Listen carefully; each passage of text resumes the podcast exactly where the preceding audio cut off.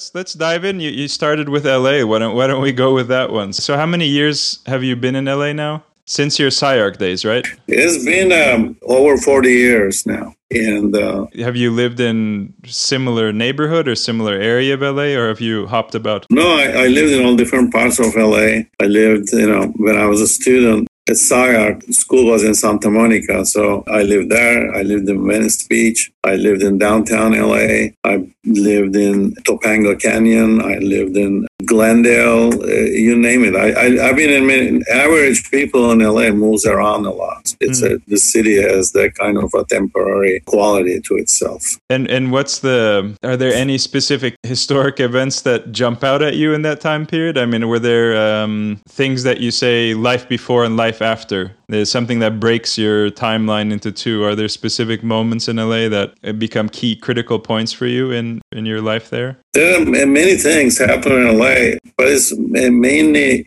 you know, there were key events like typical things like riots, earthquakes, fires, etc. But there were also more things that were happening in the field of architecture, which I was kind of thrown into. And I moved here in 78 to go to SCI-Arc and I was living up north in Sacramento, again in California. I, I was there for a couple of years. So I moved down here to go to SCI-Arc. And things were happening at that time, 78. They were, there was like a very interesting energy in LA architecturally. And it, that was really influenced by mainly what was happening in the art world and also very energetic in, in LA.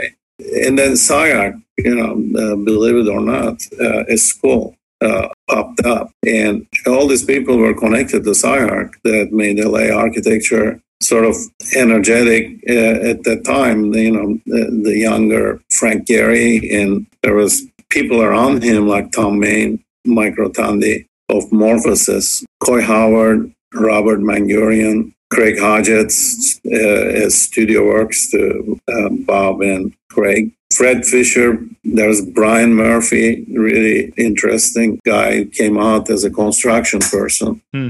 and he was never admitted to the architectural circle, but he, he was very interesting. And then again, the SCI-Arc, there was um, the architectural world of LA, and there were people in, you know, a couple of people in UCLA, they eventually came to SCI-Arc too. And, you know, so th- there was a lot of this th- type of energy and there was an interesting connection between you know frank gehry was connected also to a lot of avant-garde artists at the time it was like a, there was a terminology called cool school mm. the, uh, the group of venice beach painters um, ed ruscha was one of them billy al bengston ed moses bob irwin Larry Bell. They, they were all around. Chuck Arnoldi, Laddie Dill, and Ron Davis, which uh, uh, Gehry ended up doing uh, his house. And that was the kind of thing that put Gehry into the abstract form making. And um, so it, there was that connection as well. And, you know, something needed a match. And um, somebody throw a match and it just took on. And they were all sort of 68 generation that they, they went through all the protest era and all that. They were all, you know, progressive. And uh, even if they were conservative, they were very smart conservatives. So when you say when you say energy, do you tie it directly to the progressive ideals, the 68 generation? Absolutely, yeah that's what I mean. So how does that how does that I mean if for instance the shift of Thom Mayne from his beginnings towards his, you know, current periods in terms of scale and in terms of where he's functioning do you see do you see a link there? I mean in terms of Gehry, also i suppose you could see comparable things where the beginning radical movements may have become commodified to a degree become exported to a degree. Is there a loss of energy within those circles you find yeah, the, the, the energy I'm talking about is the ability to do things. And at the time, it, it was, you know, Frank brought something very interesting to the scene. You know, he would just slap, you know, throw out chain link fences, two by fours, and, you know, inexpensive materials that easily obtainable from the hardware stores. And they started, they were making things from those materials. And it was somewhat, you know, on the project kind of a self training uh, that, that's the kind of an energy people were making things. It was LA was very physical. So was was Gehry avant garde for his for your time as well, or was he more a product of the times? Was he a common fellow? With a common sort of spirit for that time period? I think it's both, a little bit both.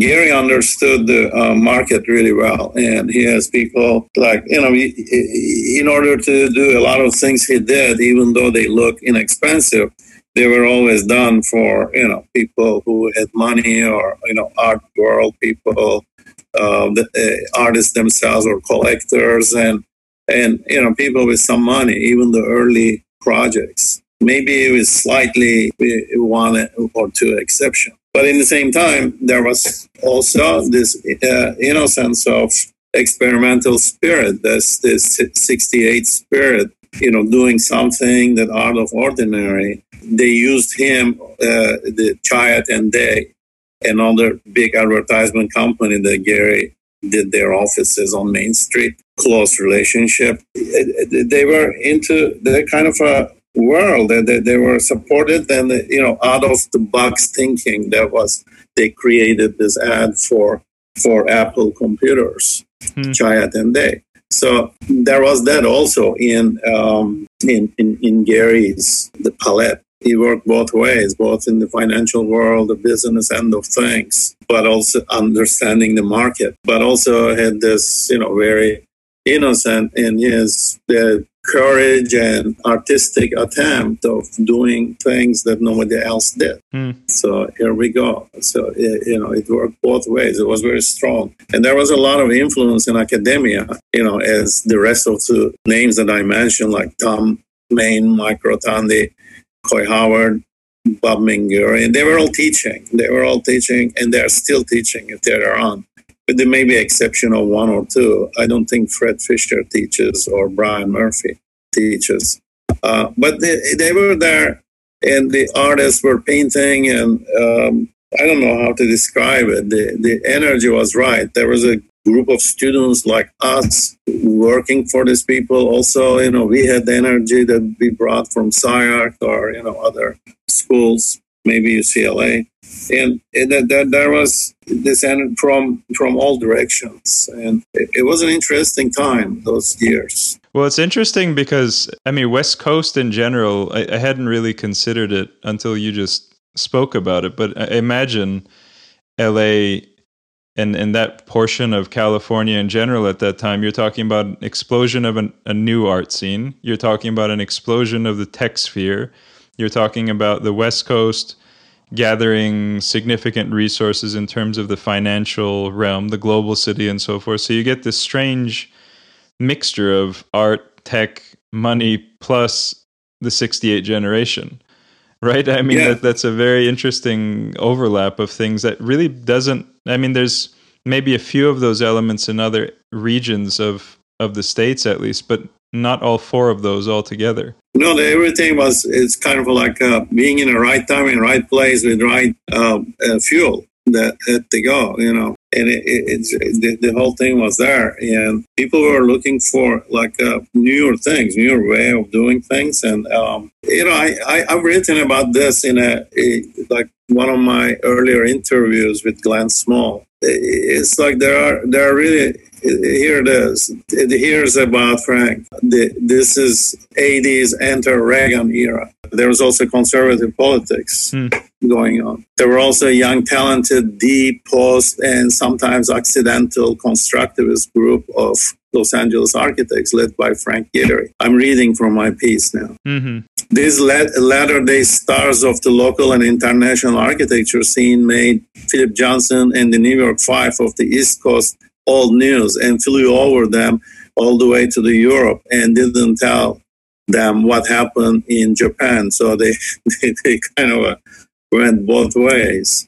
They were the California people of the raw energy, exposing plywood skin, torch cutting, steel rusting, the space ballooning, structure bending, shifting grids and colors, you name it. Ride that building until the fat lady sings.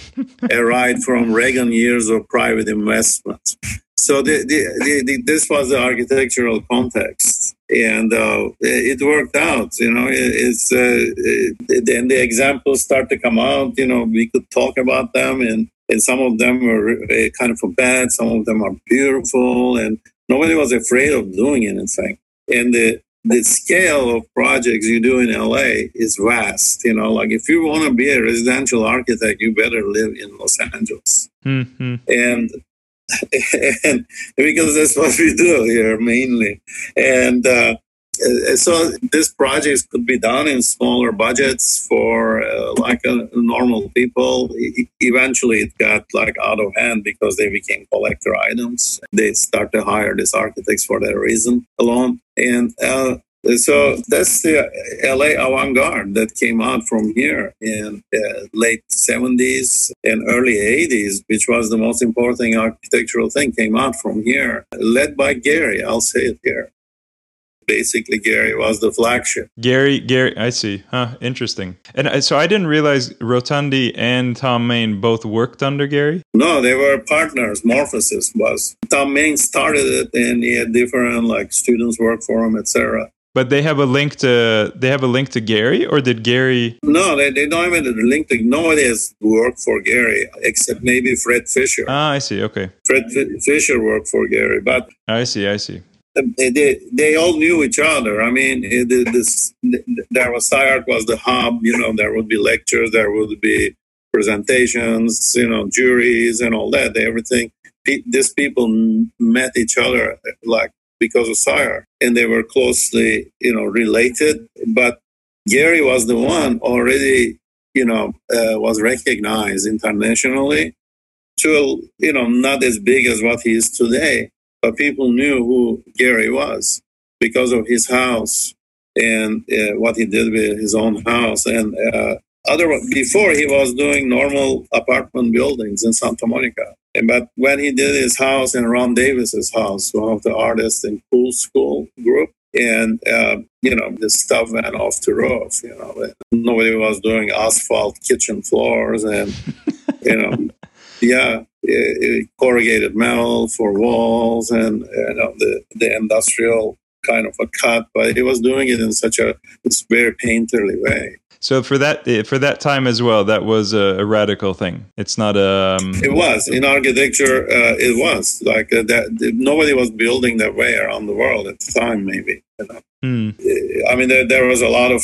I mean, Gehry comes from kind of a mid generation of architects in LA. Is like he's influenced by people like Raphael Soriano, Gregory Ain. Going back, all these people were working for uh, Richard Neutra and, and Schindler who was around. So every this was the previous generation. Out of that came out like people like Frank Gehry, Ray and a number of others. That um, so LA always had this like a historical. I'm not a historian, but they had a, um, a progression in certain points in LA architectural mm. history. What's Gehry's? Uh, he has a sort of ceramic background as well, right? Yeah, he was taking ceramic classes in uh, in I mean in his book it says and uh, his, his his teacher was uh, Glenn Lukens, Czechoslovakian immigrant, mm. and he was he was teaching ceramics in uh, in USC where Gehry was a student taking ceramics classes. So and Glenn Lukens was having a house built by Raphael Soriano. So ask Gehry, hey, you want to come with me to the construction site? You know, I want you to meet this architect. Mm. And, and and Gehry goes over there and sees Raphael Soriano. He's from Rhodos, you know, close to where we are from. Mm. You know, he's building. You know, he's a builder, architect, everything in the same time, and you know, steel frame. You know, you know, experimental things. And and Gehry falls in love with this process and decides to study architecture, switches to starts to take more architectural courses at USC. Do you think that's helpful? A lot of these folks who shift architecture to different areas seem to also come from a slightly outside area. Do you think that helps to um, look at things differently? Yeah, they, I think so. I mean, not everybody goes to architecture school, but a lot of people can think, you know, uh, architecturally. I'm sure he learned things. You know, you always have to learn from somebody else, but it attracts certain type of person. I mean, you know, Gehry uh, was one of those people, and so are you, so am I, so is everybody else. There's something, you know, you're always outside at one time. then you get sucked mm-hmm. in, you know. It's not the same Gehry coming from outside anymore, you know. He's uh, he's doing giant projects. So, uh, two questions here. One is, what's your analysis of scale? Because you, you mentioned this with thom Mayne and, and now with Frank Gehry too. What what do you think happens when you increase that scale? Is there something that shifts in terms of, you know, the management structure becoming too overwhelming so you can't approach a project as freely as before? Is something corporatized and commodified that sucks the energy out from the project? What do you think? What's your view of that? I think they, they spend a lot of time, these people um, who does this large scale projects to stay out of that kind of a grind. They kind of keep under control. Their office doesn't become, you know, too corporate, you know, too big. You know, there's always, they just want to design uh, as like a, as a design creative office. You know, at one time, you know, one of the, when I was talking to Thom Mayne, he did say, you know, he wishes never to expand more than 40 people. And, you know, they, I think your question, your, your comment is uh, uh, right on. You, you have to spend a certain type of energy, I think, to keep the atmosphere of your office if you are getting creative work, if, if they're knocking your door for creative work that's why it's, it's not comfortable for a lot of people to work in huge factory like environments. Yeah. So they keep it they keep it more personal uh, i mean from the picture that i saw gehry has this beautiful office you know his big tables with giant models and he goes there with his you know closest uh, people on weekends and they work on the projects they are sit around this models i mean they're all like documented in movies. Mm and I, you know, it's a beautiful uh, sort of way of producing what he produces. Know, we're not even talking about the social ramifications and and, and all, all that.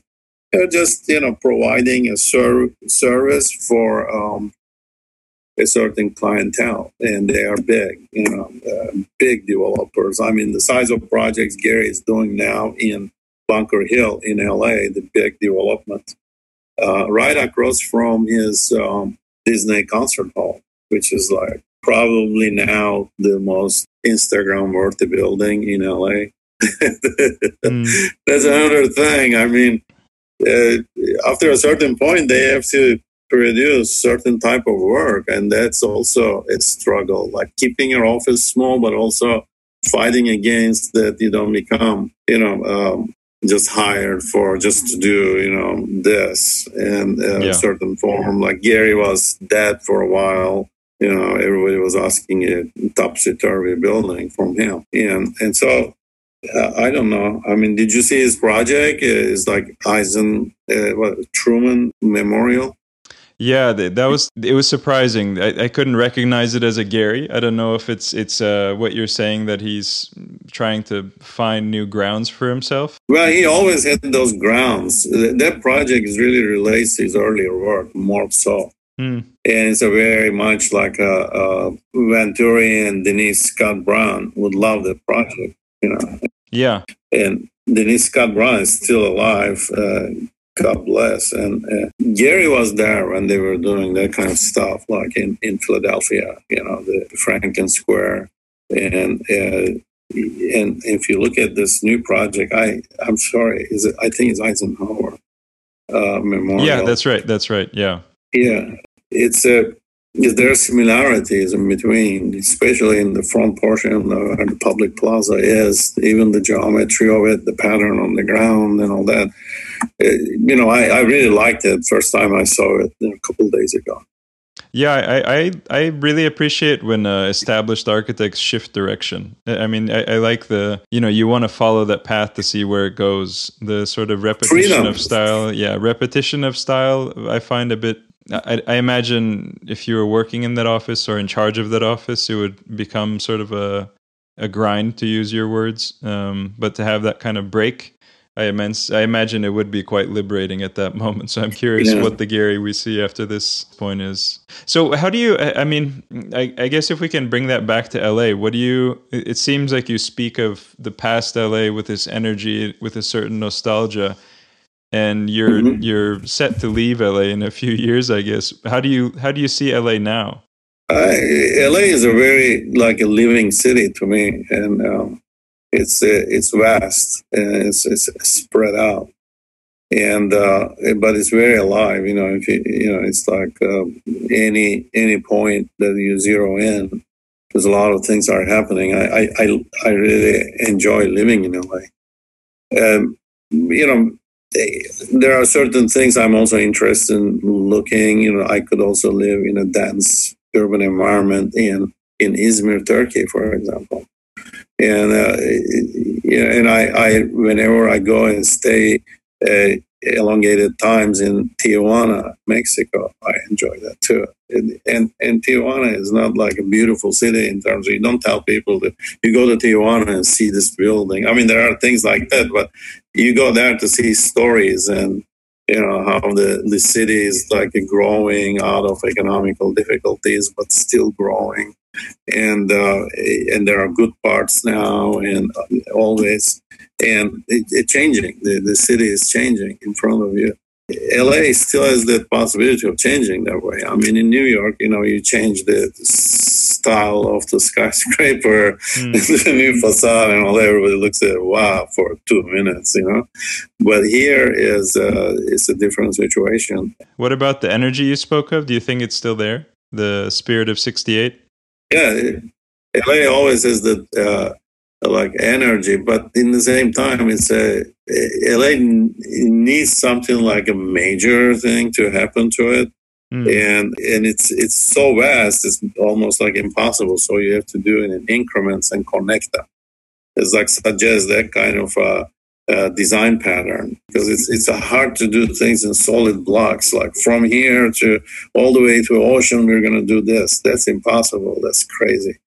And so the things happen in different centers in LA, different municipalities, and then they get connected, you know. And now Metro is doing a really good work on it. Before it was the freeways, Hmm. And the streets, you know, street grid exists. LA has two distinct grid system, you know, imperial grid and and, and then the Mexican grid. Hmm. and one responses to um, this site orientation uh, of uh, a, a, sun. It goes back to getting like sunlight mm-hmm. in, in, Spanish grid. And so it's a it's a city that the new things can happen even if they are in different places. So there, there has this uh, network. You know, you can you can visualize a network in a way. And whatever the distance is, they are becoming you know closer as the new modes of transportation is found. You know, there's the the metro system, for example, is spreading as like the buses and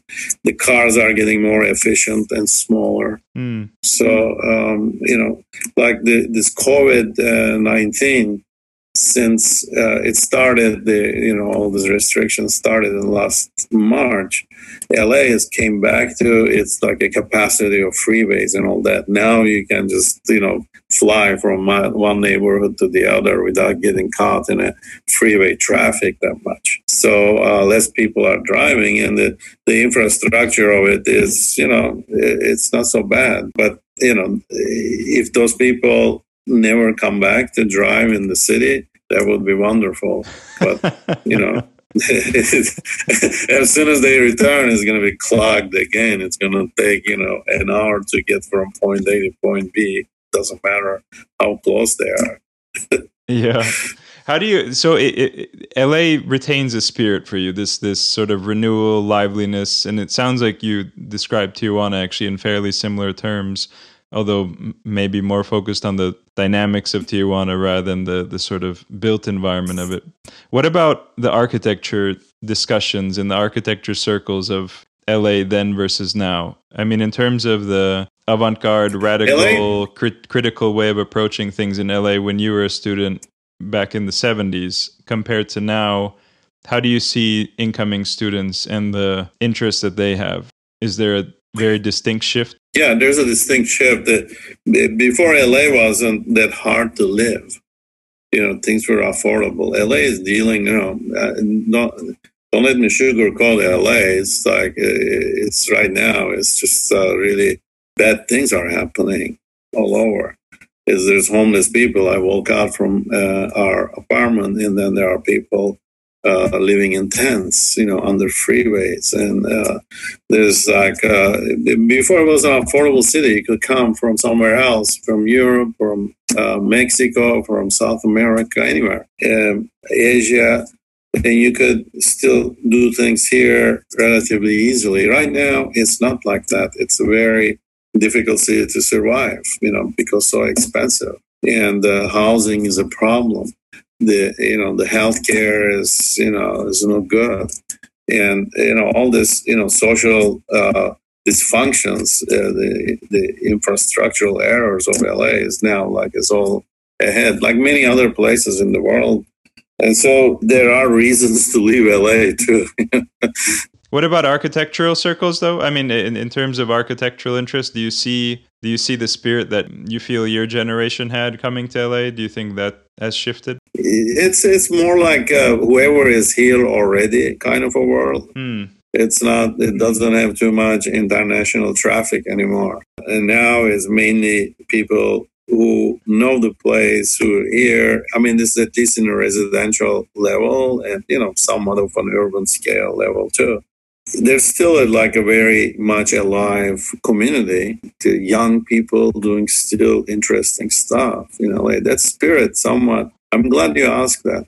It, that spirit has remained you can still do things in la you can still build buildings mm. and you know experiment do things in an interesting way. And there is that kind of a market always. And you know the self-producing architecture is still very alive. Hmm. We had a, a, faculty member in grad school who was talking about how I think he was probably educated in the 60s maybe 50s but he was talking about how in his undergrad the most of your studio projects revolved around social housing and you know the the issue of providing equitable footholds within cities and so forth. And he was asking us what our undergraduate studio projects, you know, the programs and the briefs we were given, what they were focused on. And it really actually struck a chord because thinking back to our undergrad, it was, um, I started in 2003 or 2005, I think. It was museums sort of governmental buildings, residential libraries, buildings, libraries, but none of that social spark that, you know, seemed to be embedded within previous generations for considerable periods of time. What seems to be happening now, at least, you see a lot more of the social housing component begin to emerge back into studios. I, I imagine it has something to do with the housing crises that you're talking about that every single city seems to be suffering from. But it's quite interesting that LA has managed to keep that kind of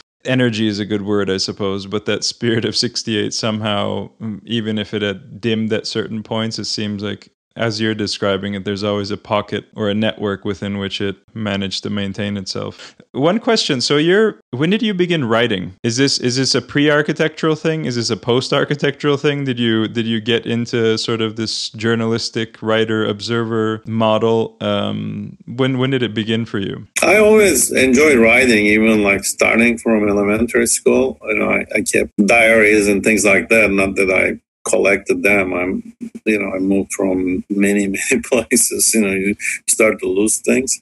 And, but, you know, I always kind of enjoy writing. It was always a place to go for me. And I continue with uh, different intensities, you know, throughout my life. And uh, architectural uh, writing is, you know, the, the architecture is always an interest, but uh, I, I wrote less in school about it in terms of you know, like the published articles. We we would we had a group called ABC, and then we would publish things in LA Architecture magazine, actually, and they were crazy. They, at the time, they were criticizing constructivism and deconstructivism and people. But you know, the the really like a longer uh, articles and start uh, started with with Archinect, and I, I started to write for Archinect, and they kept me in a certain discipline, you know, more uh, of a but I had pieces unrelated to architecture too, you know, and it's it's been around. Uh, I, I'm not an English speaking uh, writer, so uh, you know, you know, uh, which you know gives me kind of a freedom as much as embarrassment. So uh, I, like to write about the ideas of things. Why am I thinking thinking the way I'm thinking about them, rather than um, I don't know the correct uh, sort of uh, academic writing and doing things seriously. I'm not a serious writer. Uh, how long? How long have you uh, been at Archinect? I was, I don't know, like 15 years. I was looking at a Glen Small interview, which is one of the earliest ones I did. Uh, you know, like 2006. You know, 2020. Archinect became like an old sort of a publication now. You know, it's been around for 25 years almost. What's what's the link to Glen Small, by the way? Before tying back to your writing, but what's the what's your relationship with him? How did that start? But Glen uh, is one of the creative founders of SCI-Arc. You know, they were all teaching at Cal Poly Pomona. Uh, Ray Kappe was the director, chair of the department, and they started to do things. And then in, in Cal Poly Pomona, being a state university, they have to follow a strict sort of uh, curriculum thing. And they said, you know, you cannot do this here. You have to do this. And Ray and Glen and uh, Thom Mayne was also part of the group. Uh, Bill Simonian. And um, I, God, you know, each time this saying like you don't want to miss any. Ahde Lahti is a you know an artist, graphic designer. So they and as uh, fifty students, you know, they said, "Screw this, we're going to start our own school," and that's how SCI-Arc started. So Glen was part of that. So he was uh, a big part of SCI-Arc and uh, all the earlier creative and progressive images images of SCI-Arc was Glen. Glen Small was doing all the futuristic stuff, you know, and uh, where you could consider Thom and Eric Moss a little bit more like a postmodernists. They were trying to find the style uh, he was at the school, so that's where I met him. So he was your teacher, and uh, I never took his class. I never took his class. He asked me personally one time. I have to tell this.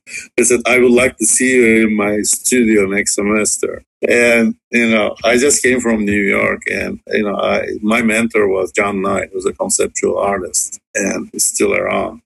And so, you know, he already introduced me to people like Dan Graham, Claes Oldenburg, Coosje van Bruggen in New York. He was like friends with these people. And when I came back, you know, my way of looking at architecture has changed. And, uh, you know, I was like a fourth year student and mm. undergraduate, but exposed to these people. I mean, you know, can you imagine, you know, like a, a you know, Claes Oldenburg studio is giving you a tour, you know, in, in, in Soho. And, uh, and so when I came back, Glen asked me, he wants to see me in the studio. I said, Glen, I'm not interested in that stuff. I mean, it's like naive. Like I'm not interested in like your progressive futurism. I'm looking at like kind of a conceptual art and uh, and, and criticism and stuff like this. So, but we remain friends. You know, he would ask me. You know, as a student, he would ask me as a jury that I would come. It would maybe intimidate some students, but SCI-Arc uh, was like that. You know, huh. there was always connection between the students. Everybody knew each other closely. The well, that that's a that that's an interesting one because you're. It, I mean, it ties back to the question I have about writing. Is that you're you have a very soft approach to writing, which I find quite rare in architecture. Typically, within architecture, a bit less so in urbanism, but still you can see it pretty dominantly there. There's this manifesto certainty and and sort of a self justified. I don't know ego isn't the right word, but there's definitely a, people take hard stances instead of blurry ones. And your approach yeah. seems softer. But the fourth year student that you just described yourself as seemed actually like more the um, you know hard-headed fellow so how do you see your voice shifting over time? I mean has your writing always retained that kind of soft texture to it or? I mean well, look when i said that to glen we were drunk. You know, it was still that like there's a softness to it. But i've already decided like you know like uh, i want to spend remaining time in school i'm going to look into this thing. Yeah kind of a thing, and it wasn't like a Glen's picture. And Glen liked students that you know who were like talking to him, and he, he gave you a certain kind of a credibility if you are talking to him about architecture in a very interesting way. And so that's why he wanted me in his class. He always like a pick and choose kind of a guy. Mm. He hmm. choose pick the students you know, and a lot of my close friends were good friends of Glen uh, I mean, good students of Glen. It's like I, I already knew his work and I respected and I loved it. And but it wasn't like the stuff that I wanted to do. That next semester he want me to, you know, come to his class. And uh, anyway, so uh, but the, coming back to writing, there is that, you know. I need to be able to like enjoy writing it, uh, so I kind of laugh at it too. You know, if I see funny parts to it, and uh, I don't know, maybe that's why I'm not claiming to be a hard-headed, you know, like a, a historian or um, you know, uh, academician. That you know, I'm not an academic at all, and uh, and so I'm more like a sidewalk critic. They used to call uh, what's his name, the New York. Uh, I hit I hit him out here the other day. Sidewalk critic. Uh, so anyway, uh, uh, there, there's that, and and I enjoy about that. You know, riding that part of riding is kind of I can handle. I'm able to say something. You know, it's like there's a lot of nuances in it. You know, I hope they come out too, as much as my ability of softness. What I find is you you tend to um, weave this I mean, soft is the word that still comes to mind, but it's not a um, it's not a domineering kind of narrative. But within that narrative, you find these very sharp critiques, also or critiques or analyses embedded into it. Also, so it's a strange combination in that you it's almost like eating ice cream and then encountering a you know a chunk of ice embedded into it. right, it bothers you. but I, I, don't know. That's um, I find that it's quite interesting because um, it, it's a style that I, I, suppose I envy to a degree because the you you can drop a point and then just let it sit without having to press endlessly against it, which I find is the common routine, at least that I tend to fall into with writing, and I think it's probably linked to sort of architectural and urban writing as a whole, is that you make a point and then incessantly try to sort of reinforce it and argue it. Whereas yours is sort of you say it, and if the wind takes it in the right direction, so be it. But you've you know you're weaving the the. It's more conversationalist, I suppose. Yeah. yeah. And, and and and and and that's in a way it works for me because I'm able to have more people read them. Yeah. And and, and people can relate to that kind of an information also. And I'm consciously doing that. You know, I don't want to go too far out and using certain language or vocabulary you know, I don't want to sweat about them either, you know, and uh, it's to me is like more continuous sort of a weaving, like you have said. And God, I would love to have this tape.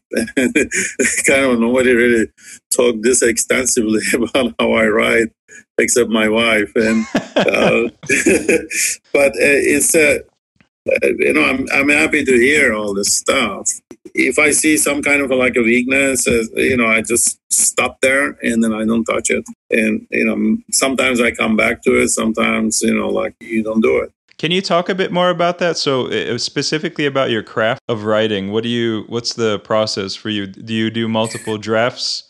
Do you no. write at a specific point in time?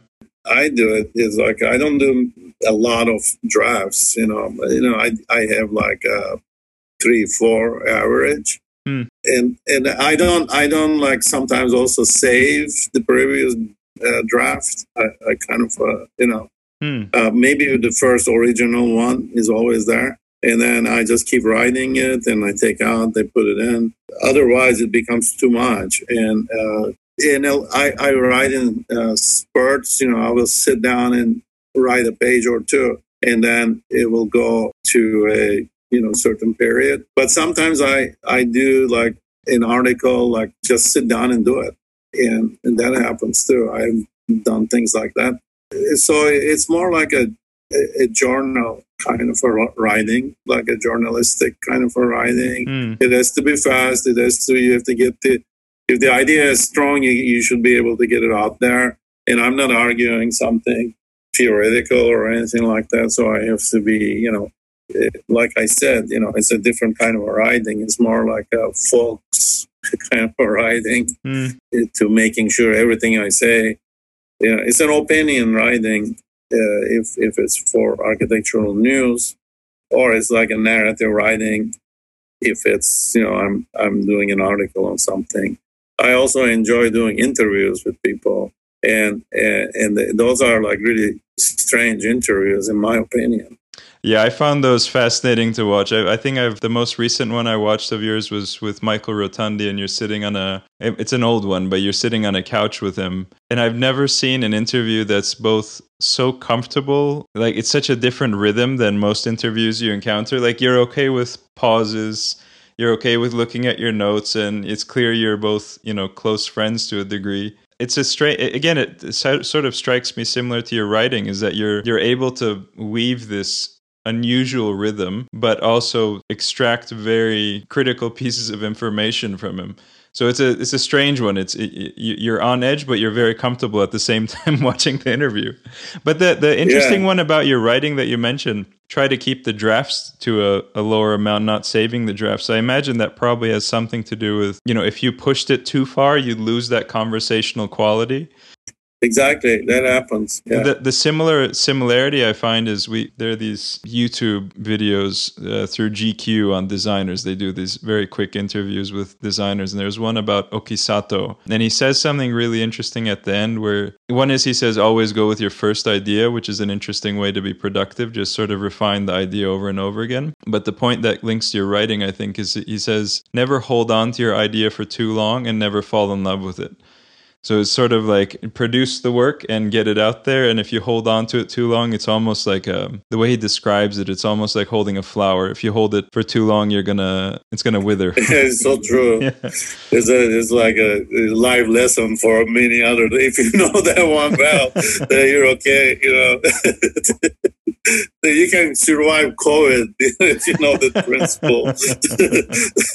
don't, don't, don't, you know, like uh, grab on it too strongly. That, that, that's why, you know, I think it's important for people are able to see their uh, their own jokes or funny moments and, you know, kind of be able to. I'm not going to say don't take things seriously. I'm super serious person. But in the same time, you know, they are uh, the, in writing. I like that kind of uh, looking at things uh, not too hard or like impossible to change. You know, I, I love changing ideas too. You know, yeah. like uh, okay, my mind has changed. Well, you said this last week, well, I changed my mind.